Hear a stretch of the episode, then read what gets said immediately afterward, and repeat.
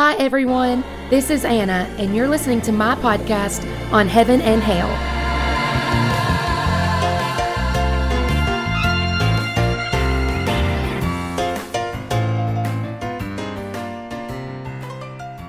Welcome back to the summer reading plan.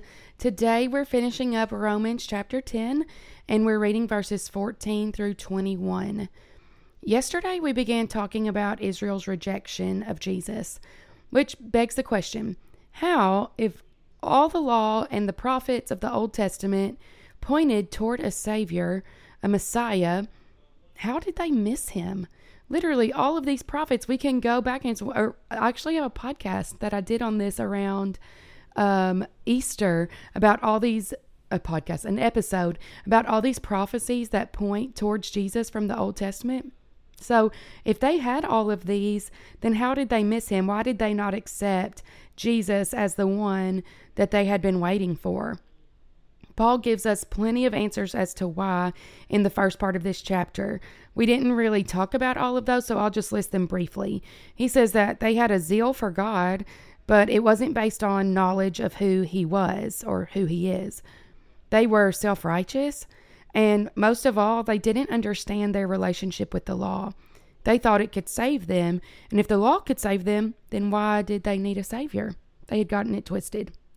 Well, that was all in part one.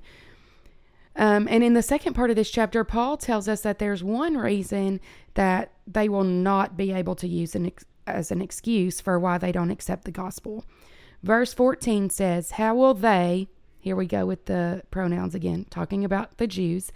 How will they call upon him, Jesus, in whom they have not believed? And how are they to believe in him of whom they have never heard? And how are they going to hear without someone preaching? In other words, if they're going to believe the gospel message, they have to hear it first. And someone has to be sent to share it with them.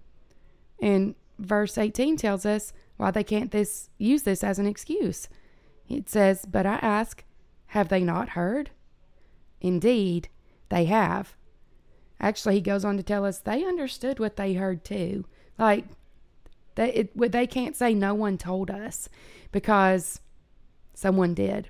If you read the Old Testament, you'll read time after time how the children of Israel rejected God, rejected his teaching, rejected his prophets, but then they would get in a scrape or they would call on him for help and he would always be there for them every time they fell into trouble.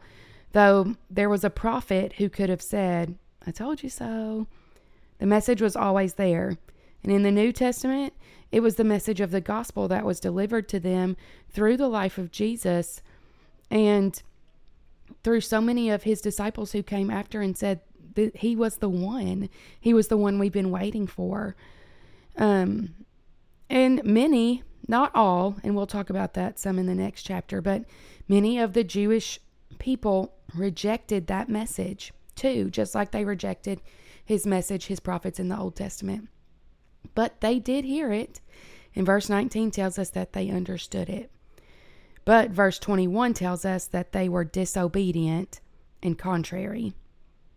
I can't help but think about when I read of the children of Israel and how all those prophets for all those years told them that the Messiah would come. And then when he did come, they missed it. I can't help but think about the world we live in now. And so there are three steps important in Bible study. Number one is reading.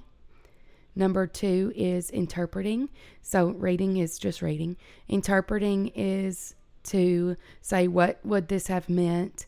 To the people it was written to during the time it was written. What does it actually say? What does it actually mean? And then the third step is application. And that's how can I let this, what I've read, how can I let it change me?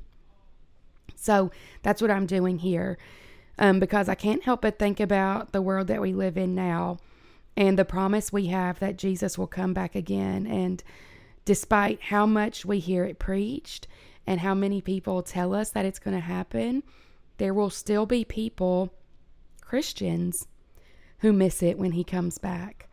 So let's let um, what we've learned about the Jews in this chapter, let's let it teach us a lesson. Let's learn from this. And let's not ignore the teaching that we hear, but let's look forward to Jesus' second coming and let's not miss it.